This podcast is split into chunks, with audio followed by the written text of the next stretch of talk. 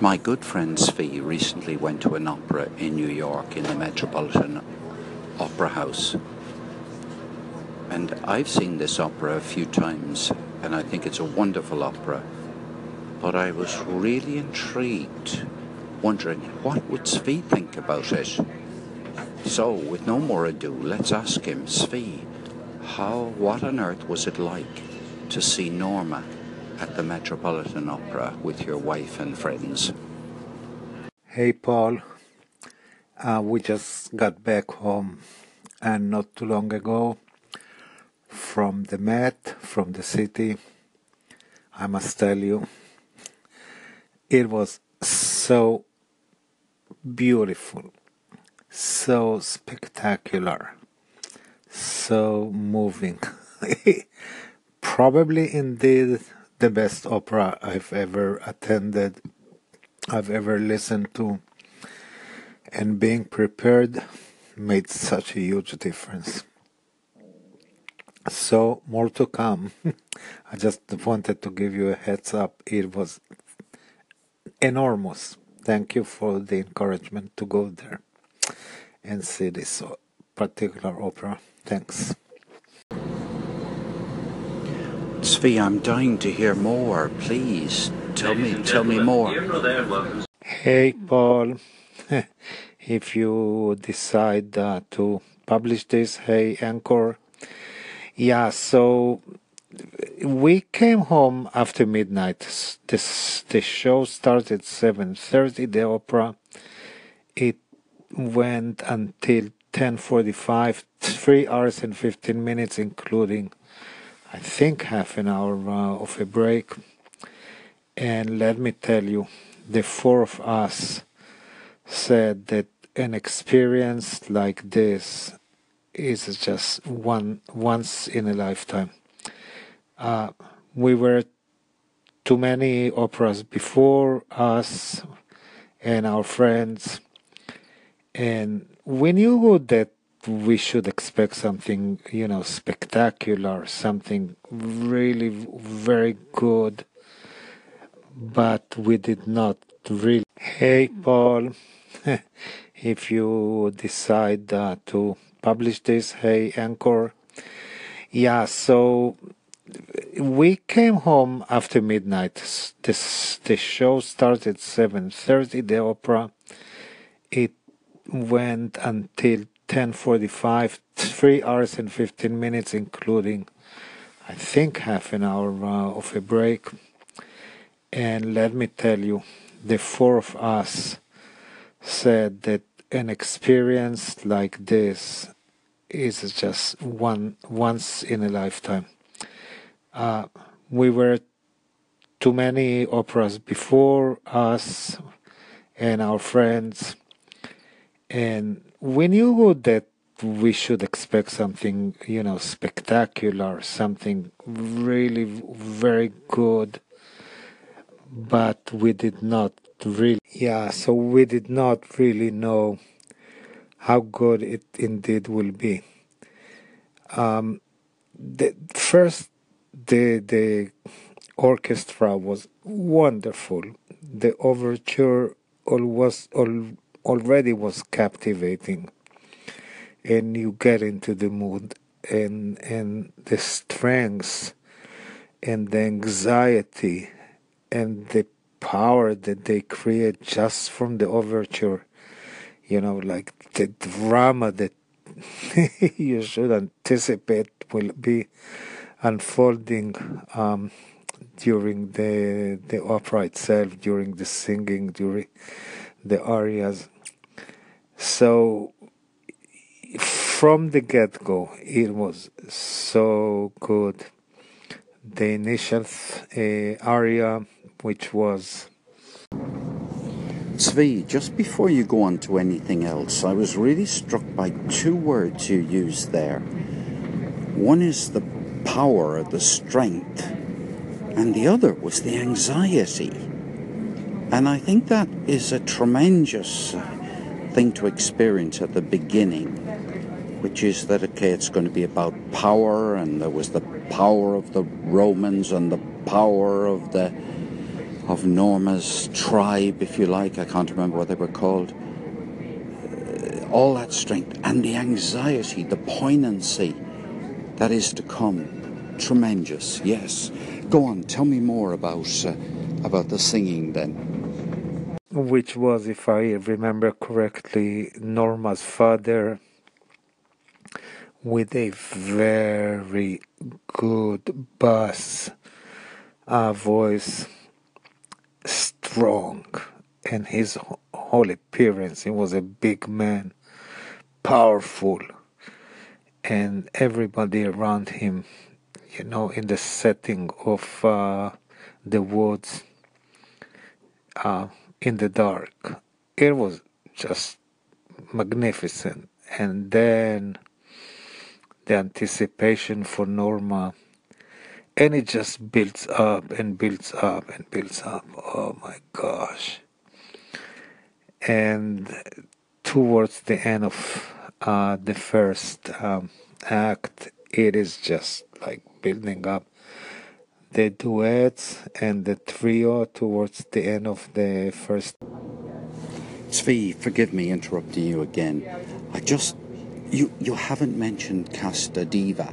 Now this is astonishing to me because it shows how much you've been embroiled or drawn into the story. Because Casta Diva is this uh, maybe the one area for which this opera is known more than any other. And it's an absolute stand up piece for a soprano. And often people might listen to Casta Diva and not have a clue what, what it's about. And the entry of Norma and there's no warm up for her, is there really? She just goes straight into, pretty quickly anyway, Casta Diva, which is just marking her down in the world that she comes from. Phenomenal piece, isn't it? And then the trio. The, the, well, the trio. Do I really mean the trio? No, you're talking about what comes next after Casta Diva. When Norma and her handmaid, if you like, Adalgisa. Yeah, let's let's carry on talking about that and how you found that. And then the second act starts with her hugging her children who are sleeping and then she grabs the the sword, the knife, and with the worst intent, she she is prepared to kill them, and then the agony she is going through. And the whole second act is so powerful and it builds up and the misery she's going through and the way she reaches the point that she feels really um, as she as if she created a sin, as if she made a scene and it's like, and towards the the end, her lover, who betrayed her with Adalgisa, for him to go back and express his love to her and agreeing to go with her to the pyre. And the voices, I tell you, the soprano, she went so high. And Adalgisa, her soprano, it was not as high as Norma, but it was no less powerful. It was just the drama the intensity, the orchestra, you know, the orchestra created such an anticipation. They built they built the anticipation, the tension. They went slow, calm with the music, music, and then it erupts, and you know that something dramatic is going to happen, and indeed it happens. The the, the interplay between the, the, the orchestra and the singers. It was like so beautiful. So all in all i must say the following. By far our friends and we my wife and myself by far concluded that this is the best opera we've seen by far by far the drama that unfolds is in a sense expected in a sense unexpected but it is so powerful. And nothing can go wrong in the Met and that was just as high as one would expect from the Met. It was superb, superb. Now, you know that I like Nabucco, uh, the Song of the Slave. Yeah, so I was saying um, Nabucco, and you and I actually agreed that we're going to go to Verona and watch Nabucco together there. I saw Nabucco twice, once in Verona. I think you mentioned you saw it there also. I saw it in the Met, and this Norma um, surpasses uh, this in, in, many ways surpasses uh, the song of the slaves. now, I don't think I told you this before. I was maybe very fortunate to be at the performance of. Yeah, so we had um, season tickets with another uh, friends with whom we used to go to the opera a few years ago. And we just had, as part of our season tickets, um, a ticket to Tosca. And hmm, you probably know that the very last performance of Pavarotti in the Met, I believe it was Tosca, if, if my memory doesn't fail me. Of course, it, this was unanticipated. We didn't know that when we purchased the season tickets that this will be the case. And this was his very last performance in the Met, and, and we were just so fortunate to be there. Zvi, before we move off to Pavarotti, and in my experience, it's very difficult to come back from Pavarotti. He's such an extraordinary uh, person and voice.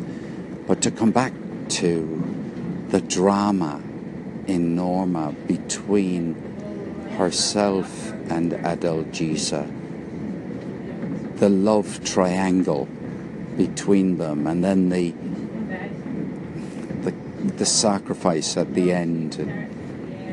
Isn't that the most marvelous introduction that anyone could have to opera? If only Norma was done more frequently, and if only people went to Norma as their very first opera, I think it would grip them even more, say, than La Boheme or Madame Butterfly. I just love the way you described it. So, okay, carry on back to Pavarotti. Let's uh, tell me more about Pavarotti and that amazing night. It sounds like you went to a little bit of history. I read somewhere that um, he came to New York to give three performances of of Tosca, and the the first two of the three, his voice was somewhat faltering because of his um, sickness, but the last performance, the third, he gave it all. He just was. I can't describe it in words. but Norma was better. Norma, the drama was better. Uh, one coincidence, which is kind of funny. I don't know, funny. It's a, it's a coincidence, just so Pavarotti, I think, died about a year after his performance um, in the Met, and he died on September 6. Don't remember what year it was. Uh, and he was 71 years uh, old or young. Anyway, he, he died on September 6th when he was 71 years old. And guess what? I celebrated my birthday not too long ago, which is on September 6th, and I celebrated my 71st birthday. So that was just like when I saw that on Wikipedia, it just caught my eye right there. Yeah, so thank you, Paul. Oh, Tzvi, that is the most beautiful coincidence. I mean, that is a joy to hear. Yeah, that's, uh, well, that makes, of course, everything not just stick in the memory, but it opens up a story that can be passed on from generation to generation. I mean, that is just fabulous. Now, look, is there anything you'd like to say before we finish? Because I just absolutely love hearing it, loved hearing about Norma. Oh, and and uh, Pavarotti too. Thank you for I don't know if you made that comment in passing that Norma is definitely not getting the number of um, shows that it deserves. It is just not the best known opera. My friends with whom we went were kind of didn't know what to expect. They didn't really hear about Norma. You know, you hear all the other big names of operas more popular. They were mesmerized. So you mentioned in the past, just saying exactly that, you know, that Norma is probably the best opera that um, I think you saw or appreciate. Well, Tzvi, I asked you if you'd let me know how you find how you found Norma, and you have exceeded my expectations by a huge amount.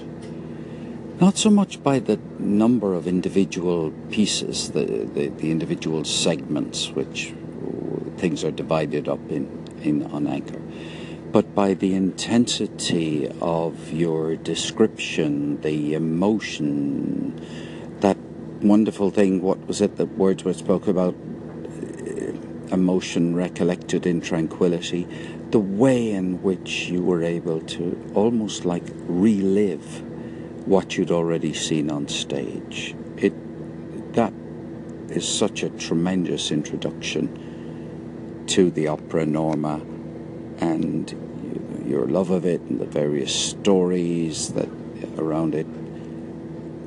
It's been a gem of an experience for me. I, I as you know, have done my best to encourage people to experience something in opera. Uh, but you've um, taken the huge step. I mean, I know you've been to other operas and you've been before, but you know, to to, uh, while we are in conversation about opera, you've gone to see an opera. I would have loved to be with you. And I'm so pleased that your friends and your wife and yourself loved it so much. I will treasure your report on Norma forever.